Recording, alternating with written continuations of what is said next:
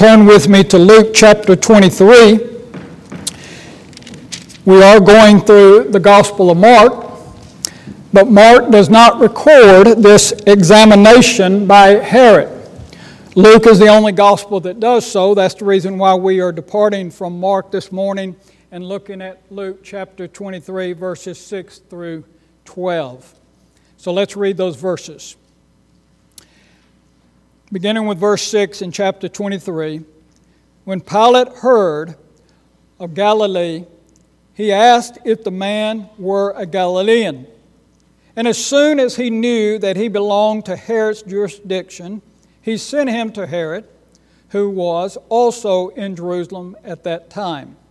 Now, when Herod saw Jesus, he was exceedingly glad for he had desired for a long time to see him because he had heard many things about him, and he hoped to see some miracles done by him. Then he questioned him with many words, but he answered him nothing.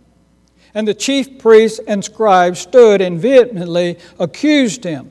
Then Herod, with his men of war, treated him with contempt and mocked him, arrayed him with a gorgeous robe, and sent him back to Pilate. That very day, Pilate and Herod became.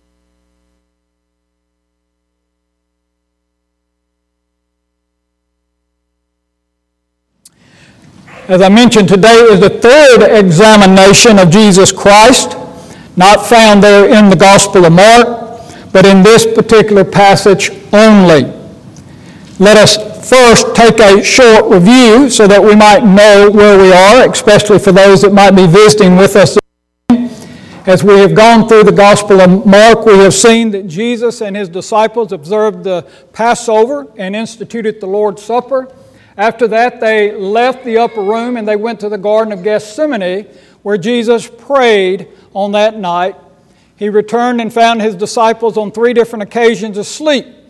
And then on that last occasion, we see that a mob had entered into the Garden of Gethsemane to arrest Jesus.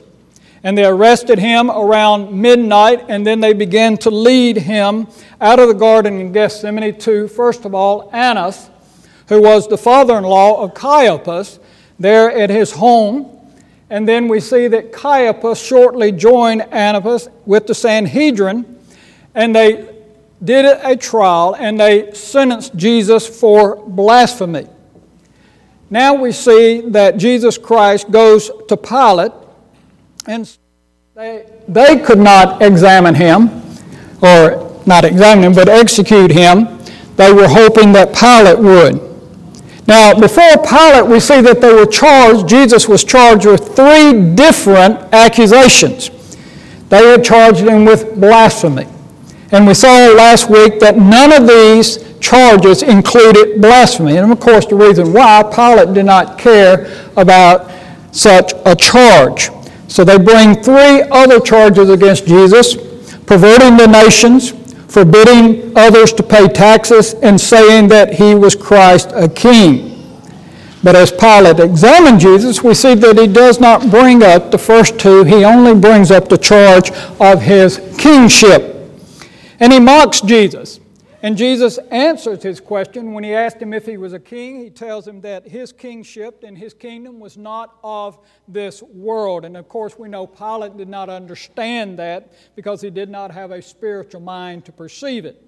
And then finally, Pilate tells the chief priests and the crowd, I find no fault in him.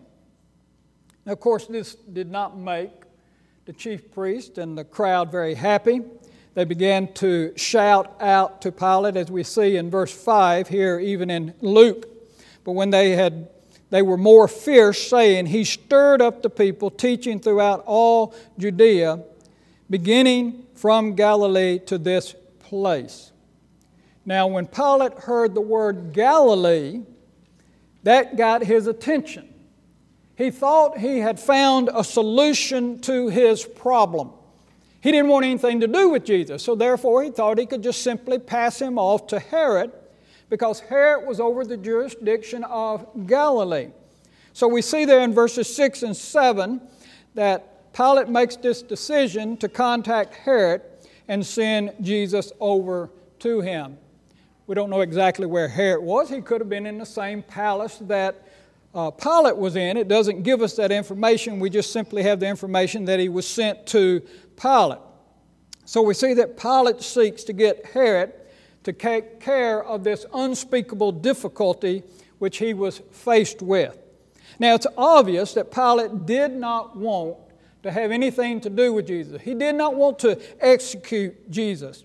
So, therefore, he simply seeks to pacify the hatred of this group and therefore turns Jesus over to Pilate. But we see also that he does some harm to Jesus, hoping that they will have pity on Jesus. We'll see that next week in what he has the soldiers, how cruel they were to Jesus. But we'll also see that this was not successful either. Now, Pilate knew legally that he could send Jesus to Herod. Because in those days, a man that was arrested and accused of a crime could be tried in his birthplace or where his residence was established or where he committed the crime. And here we see that Jesus was accused of committing the crime in Galilee, which of course was Herod's jurisdiction. Now, he hoped that this would free him of having anything to do with Jesus. But yet we see that this is not the case. But what we come to the conclusion and seeing is how evil men come together in an effort to destroy that which is good and righteous. They're seeking to destroy Christ. There's people today that seek to destroy Christianity. But we know that all of their attempts fail. Just as Jesus stated, I will build my church, and the gates of Hades will not prevail against it. And we've been set apart by God's grace. As we looked at last week, we are to stand boldly for the truth and proclaim the truth to all nations. Now, this morning, I want us to look at four points that we find in this particular passage. First of all, I want us to look and examine who Herod is. Children, this would be a good question at lunchtime when your parents sit down with you and they ask you, How many Herods were in the Bible? And you're going to turn around and you're going to give them the answer. Five. There are actually five Herods that are mentioned in the New Testament. The first Herod is very well known. He was Herod the Great. He himself was of the lineage of Esau. He was an Edomite, and his family had no right to the throne of David since they were not of the lineage of David. But yet we see Herod's family did some unjust things to be able to get them the title of king. During the Maccabean period, the Edomites adopted the, uh, the Hebrew religion, and we see that his particular family, through murder and deceit, was able to unlawfully attain the throne. He gained the favor, matter of fact, of Octavius and Mark Antony, and they were the ones that persuaded the Senate to give him the kingship of Judea. And Herod the Great ruled from 39 to 4 BC. Now you have to remember who was born in 4 BC. Jesus was not born in 0 BC. Jesus was born in 4 BC. Now, that's another sermon for another day, a history study. We're not going to look at it now. But remember, Jesus was born in 4 BC. And we see that Herod himself was still alive at that time. Now, he accomplished much as king. As a great constructor, he built cities, theaters, stadiums, and even restored the temple to its once glorious state. He also developed an aqueduct system there in Jerusalem. So he was a great builder. But yet, he's not known for any of those things. There's one thing that Herod the Great is known for. Children, do you know what that is? What is Herod the Great known for? What did he do after the birth of Jesus? He had all the males, two years and younger, slaughtered. So he was a very wicked man. And that's what he is known for determination of children. Now, Herod the Great had three sons Herod Archelaus, Herod Philip, and Herod Antipas. Now, there's another Herod who is the ne- nephew of Herod Antipas, who we are looking at today, and that was Herod Agrippa. Herod Agrippa, of course, was the one that had James the Apostle martyred. So we see here that these three sons were each given a portion of the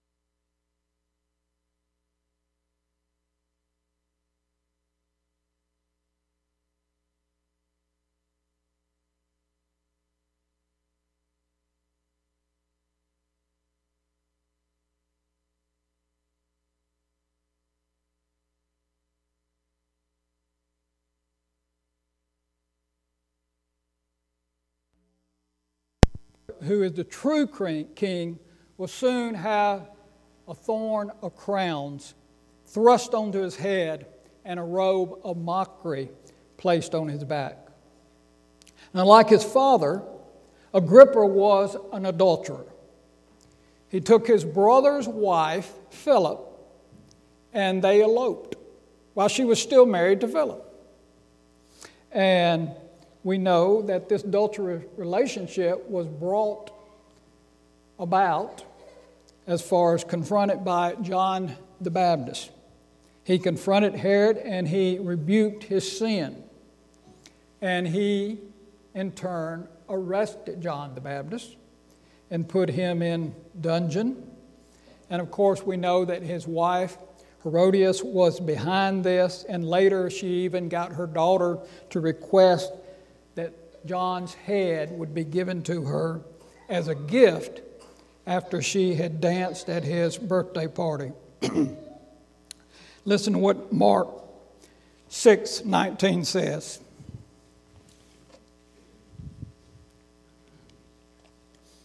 Herodias held it against him and wanted to kill him, but she could not. For Herod feared John knowing that he was a just and holy man, and he protected him. Now we're told that when Herod heard about Jesus being there in Jerusalem and that Pilate had him, he thought that he could be entertained by him. Now, he had heard about Jesus earlier and he had even said that he thought that Jesus may have been John the Baptist raised from the dead. Now, he also indicated that he had seen John the Baptist in the form of a ghost. So, in other words, we must say that John the Baptist must have been haunting him.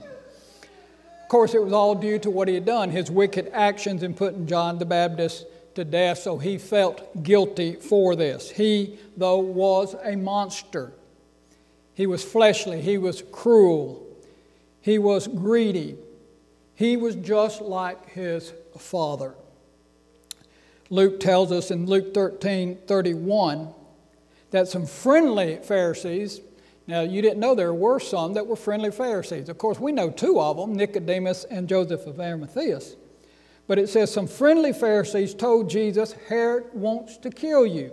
So early on in Jesus' ministry, we see that Herod is desiring to kill Jesus. Now, it doesn't say the reason why, but we see that he desired to kill Jesus. And then it goes on in Luke 13 32, and Jesus calls him a fox. He says, Go tell that fox.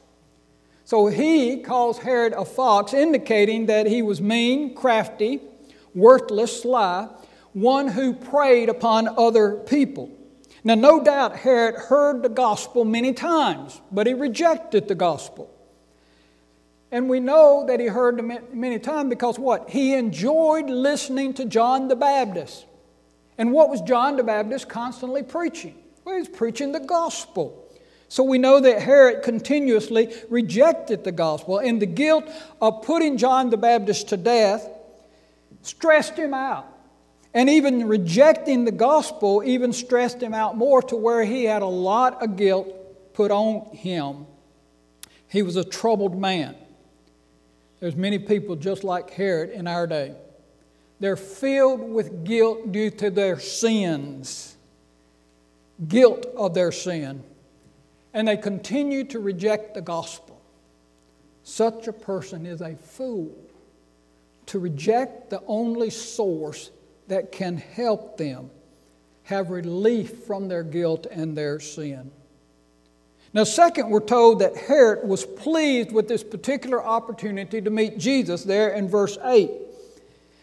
He says, Now, Herod, now when Herod saw Jesus, he was exceedingly glad, for he had desired for a long time to see him because he heard many things about him, and he hoped to see some miracles done by him.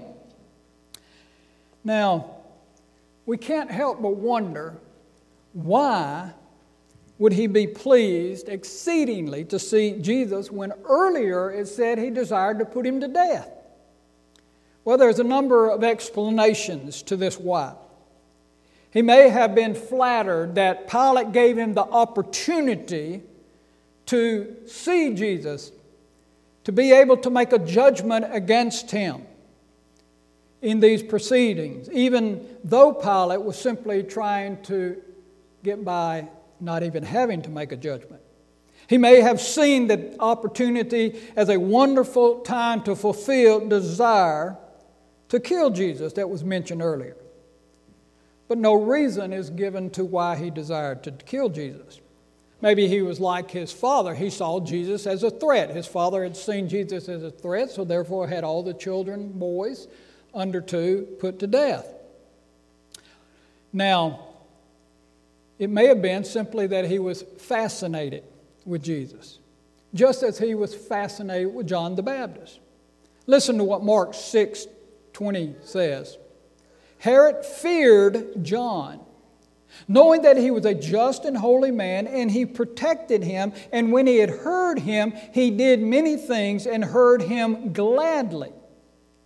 So we see that Herod listened to the preaching of John the Baptist. And after putting him in the dungeon, he would actually go down and converse with John the Baptist. And John would continue to talk to him, continue to preach the gospel to him. So we see likewise that he is interested in Jesus. Maybe he thought that he'd be like John the Baptist.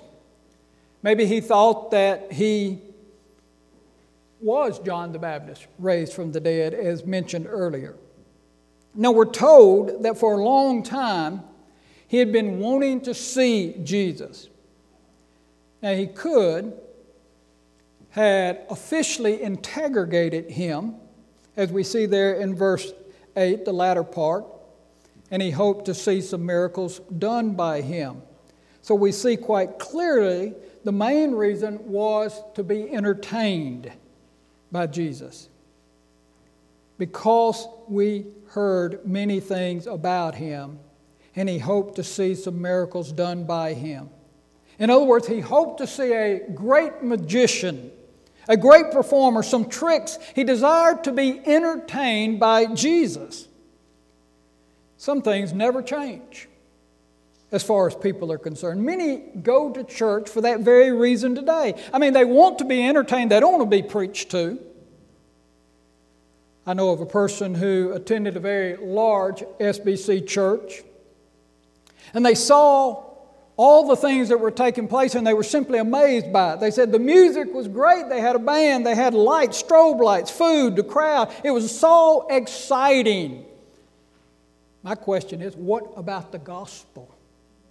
Not the music, not the lights, not the food, not the crowds. What about the gospel? Was the gospel preached? Some go to church to see supernatural events. They want to see people speaking in tongues, healings, being slain in the spirit, demons cast out, and even worldly performance. We live in a day of thrill seekers. People want to be excited, they want their flesh stirred up. And people can get caught up in this stuff and lose all sense of what is right and what is wrong. Herod was like his father, Satan, also. Remember, Satan came to Jesus and he likewise wanted to see some stuff by Jesus. He asked him, first of all, to turn the stones into bread.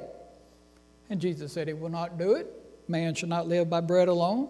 And then he challenged him to jump off the temple. And he wanted to see the angels catch him.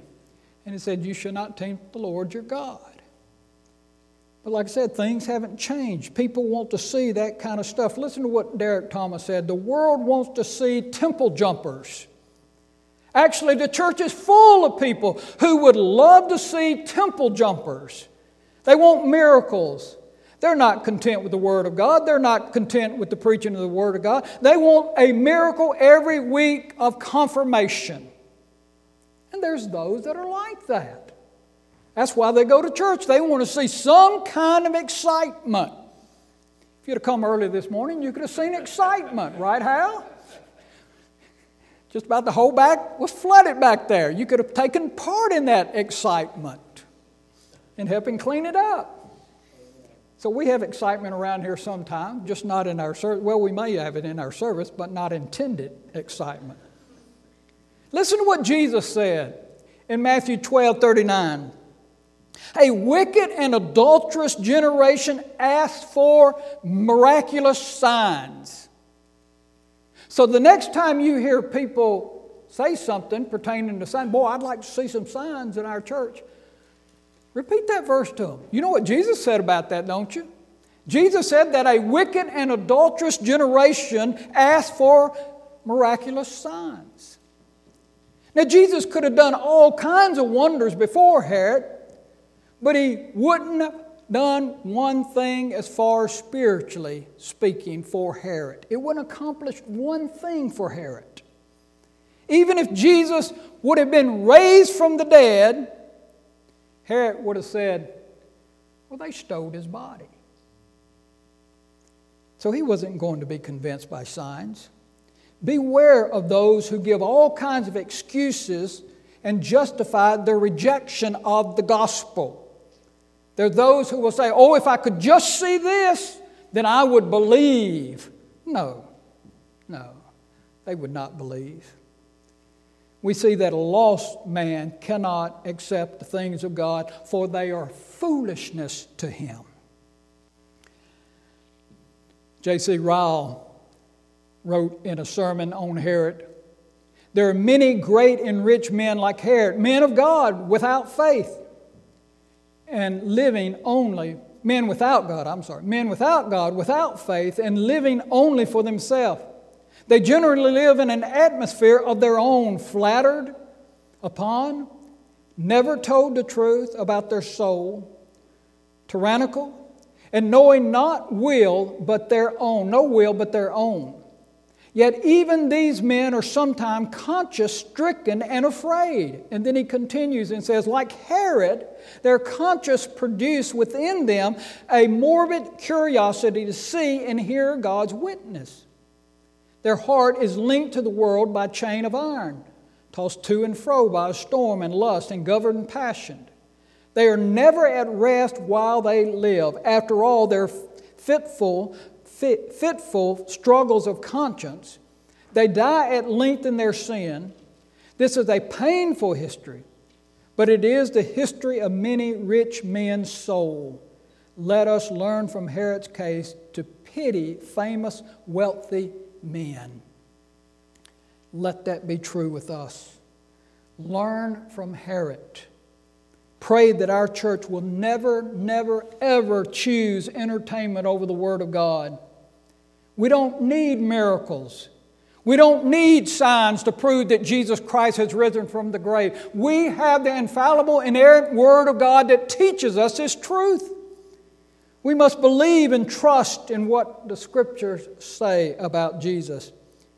Jesus didn't stand in Herod's court to entertain him, but he stood as our substitute, our Savior, our Redeemer. He would not perform before Herod. He would no more turn stones into bread at the request of Satan, and therefore he would not fulfill Herod's request either. Third, in verse 9b, we see that Jesus answers him nothing. Now you may wonder, why in the world did Jesus just stand there? Why did Jesus not answer him? Well, John chapter 2, verse 23 through 25, I think gives us a reason.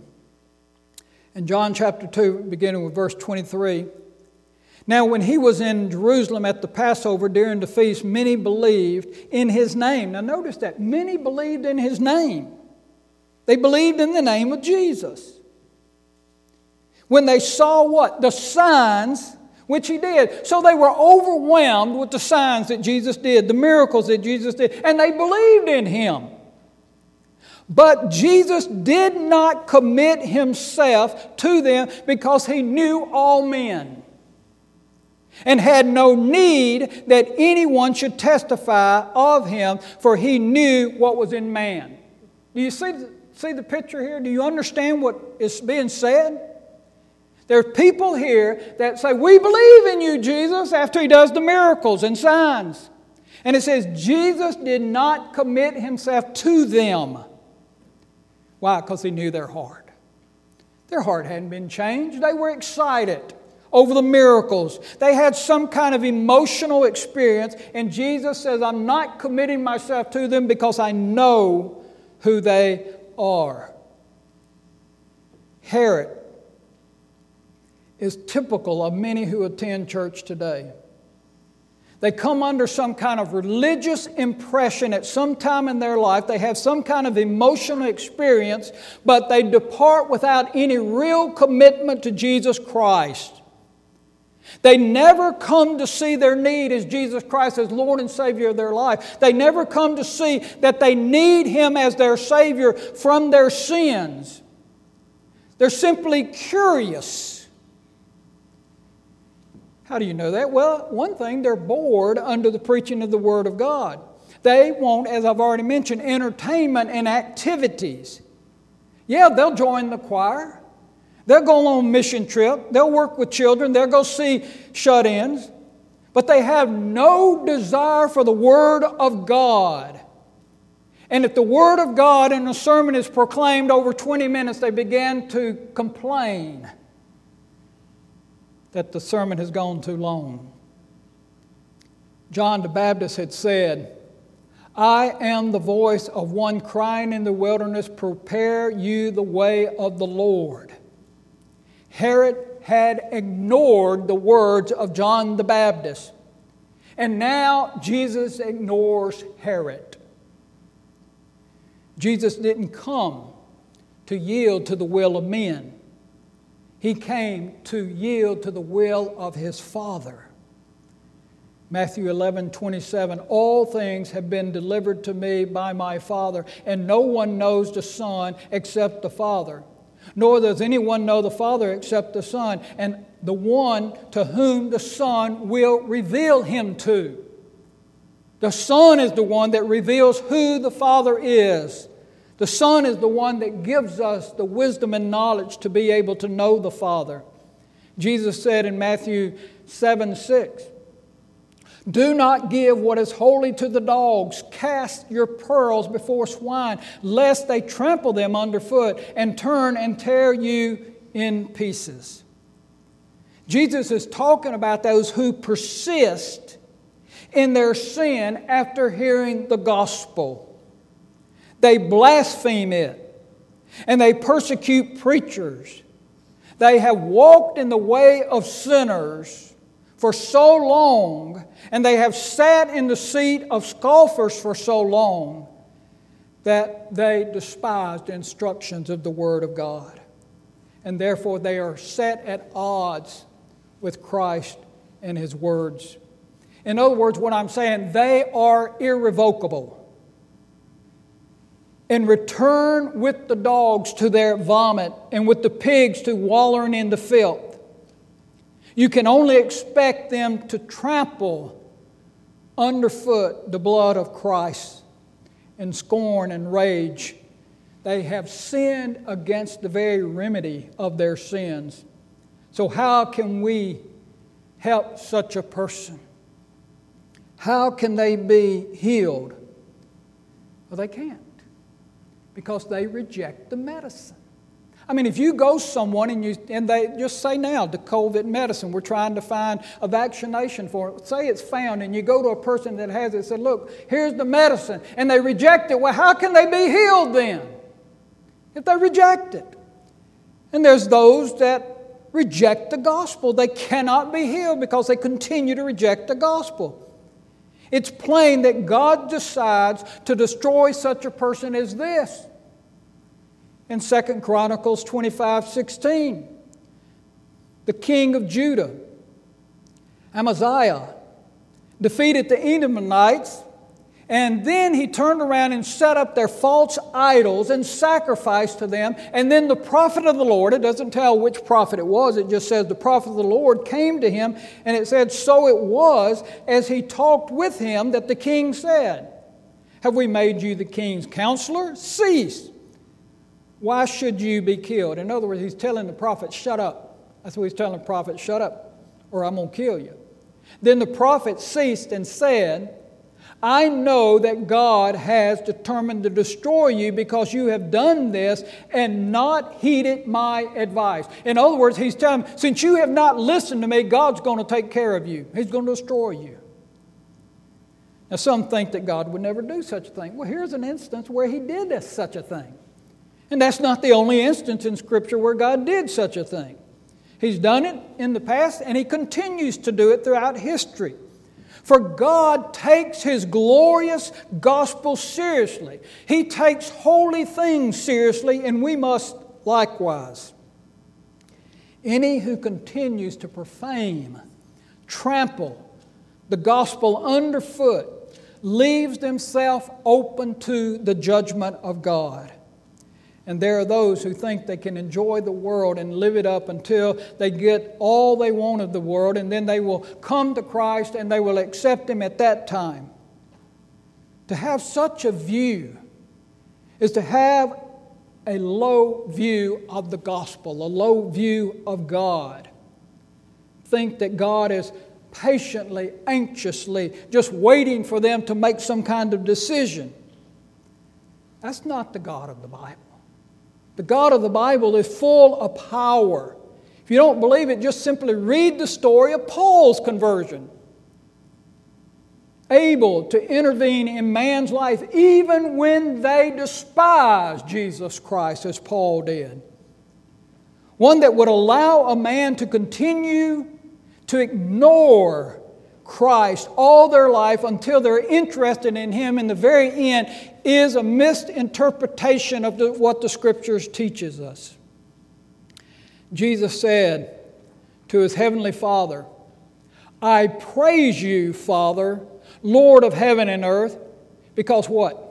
Because you have hid these things from the wise and learned and revealed them to little children. Yes, Father, for this was your good pleasure. Matthew 11, 25 and 26.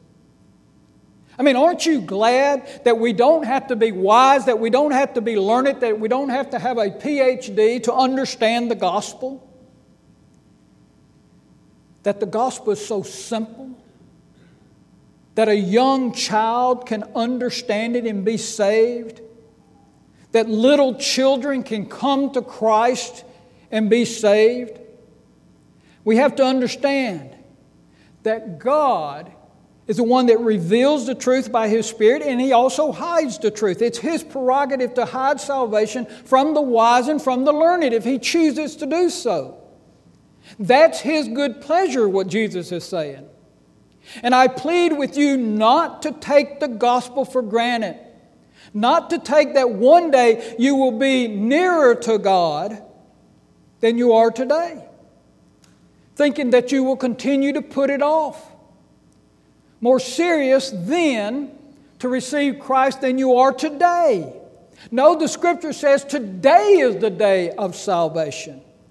Don't take it for granted that God will continue to receive you in the future. No, he says, today repent and come to him. Fourthly, Herod showed just how irreligious he was and how he treated Jesus and all that happens to him. It says there, they treated him with contempt and mocked him. They laughed at him. They scorned him. They did all kinds of coarse things to him. They made all kinds of gestures to him. They did their best to torment our Lord and Savior Jesus Christ in whatever way they could think up in their minds. This causes me to think of how certain individuals acted yesterday at the abortion mill. Every time you go over there, you see them act like this sinful wicked. We pray, we sing, we preach, and they mock. Oh, how sad it is. Sad to see them act in such a way. Sad to see them mock the gospel of Jesus Christ. Sad to see them rejoice in the murder of unborn children. One day they will have to give an account. Now, of course, I pray that God would be pleased to save them save them. But if he doesn't, they will be judged for their wickedness as they stand out in front of the abortion mill and carry on the way they do.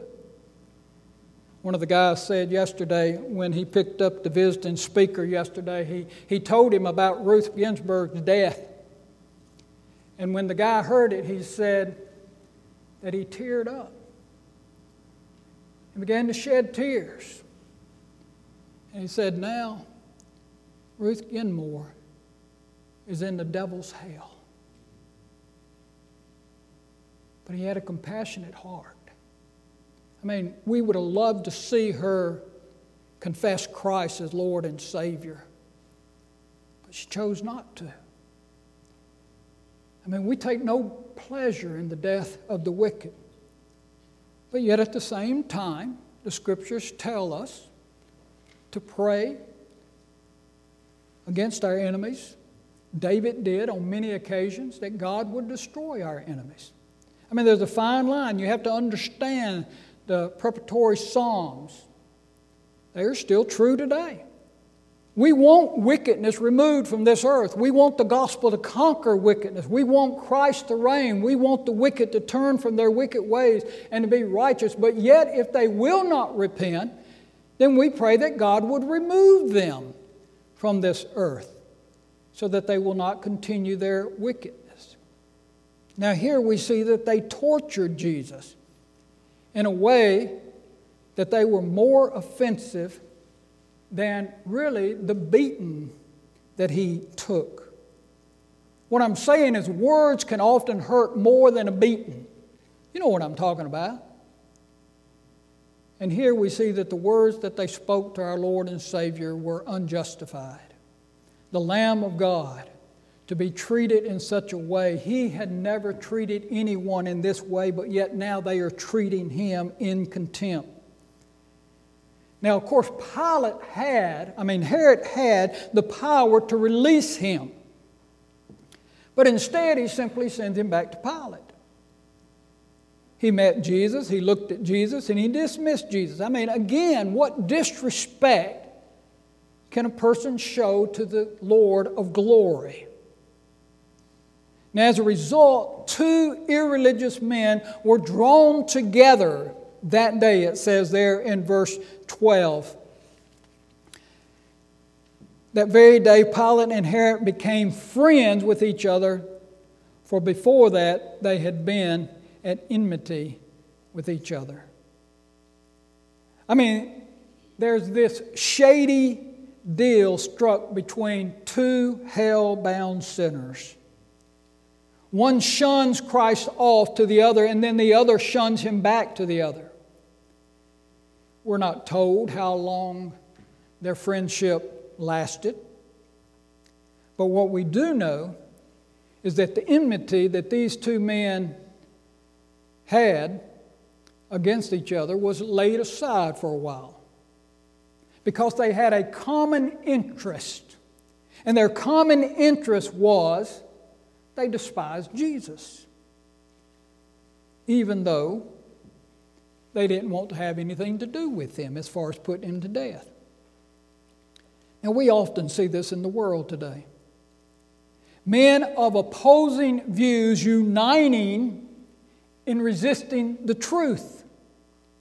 Teachers of opposite philosophies uniting to fight against the gospel. We see that the Pharisees and the Sadducees, they didn't like one another. But they united to put Jesus to death. One common hatred bound them together. They hated Jesus Christ, who was their only hope of forgiveness of sins. We also know that there are not friends today. Because, see, in hell, there's no friends. Everybody in hell hates one another. Everyone there continued to show their hatred and their sinfulness. And Herod and Pilate in hell, most likely they're blaming one another for being in hell. You forced him on me. You sent him to my place. Well, you sent him back to me. It's your fault, not my fault. Cursing one another, blaming one another. Geoff Thomas says, What a difference Jesus makes to those joined in Jesus Christ in rich fellowship of the gospel. There's neither Jew or Gentile, slave or free, male or female, for all are in Jesus Christ. Galatians 3 28. But Luke is alert and wants us to be alert too. For every sign that the world is becoming a new place through Jesus Christ and his crucifixion, if even Herod and Pilate had become friends through this, think how you too could be reconciled with anyone at all. Once you both came to the shadow of the cross, long feuds can come to an end. Broken relationship can be restored. Old enmity are forgotten through the love and mercy of Jesus Christ. What is he saying? He's saying that in Christianity, in Christians, we should not be at odds with one another. We, of all people, should love one another. If two wicked men can have a friendship, then Christians must have a friendship. Christians must show love to one another, show love and mercy because of Jesus Christ. As Christians, we must not count the hostility of this world as a, must count it as a strange thing to us.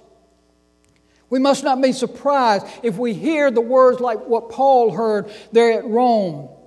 The Jews in Rome came to him to meet him there in Acts chapter 20, and they said this to him We know that people everywhere are talking against this sect.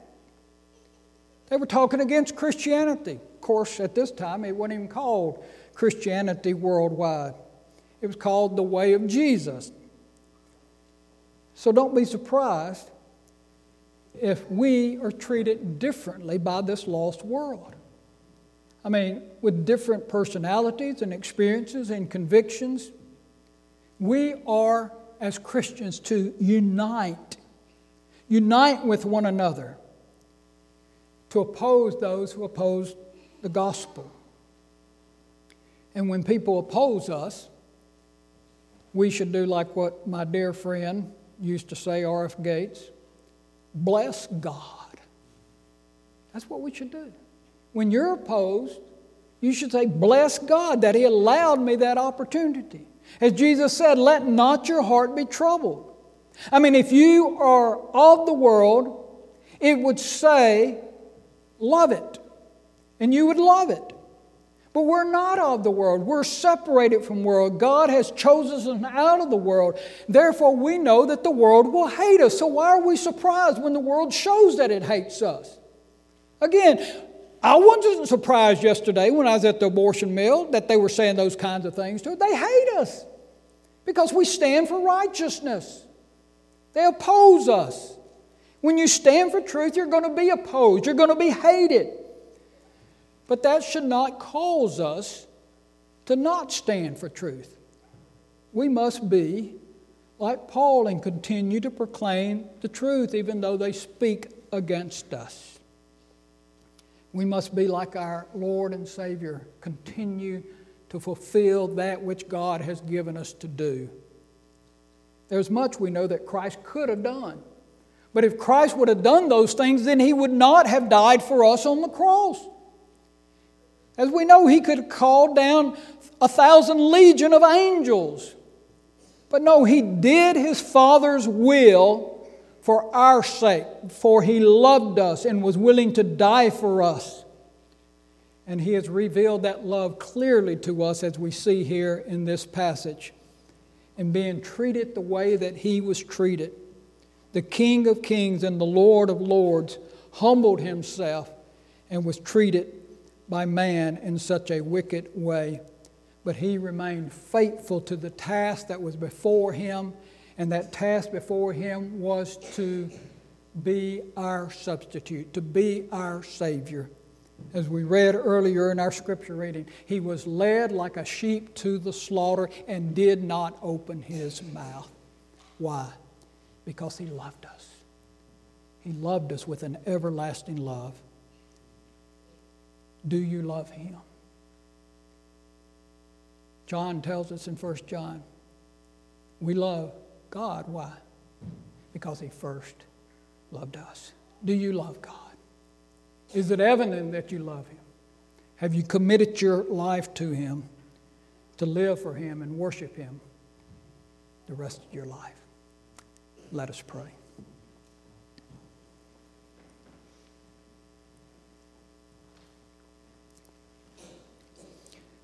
Father, we thank you for such a great Savior. A Savior that was willing to go through all that we have looked at this day and the weeks in the past for the sake of His people. Father, how we pray that we would respond in love and commitment to Him. I pray, Father, for those that sit here this morning who have never made a true commitment to Jesus Christ this day. I pray that today would be the day when they would repent of their sins and commit to Him as Lord and Savior. Do not allow any to leave this place, Father, and be like Herod, continuing to reject Him even though they've heard the gospel time and time again. May today be the day of salvation. And may we, as Christians, Father, be faithful in our commitment. May we pursue holiness. May we walk in the truth. May we proclaim the truth. May we stand boldly in the truth, especially in a day when wickedness is on the increase and so many are nominal Christians. Calls us to be the true light in this dark world so that we might have an effect on others. How we pray, Father, that you would be pleased to bring about an awakening in your church for your grace and honor. And this we pray in Christ's name and for his sake. Amen.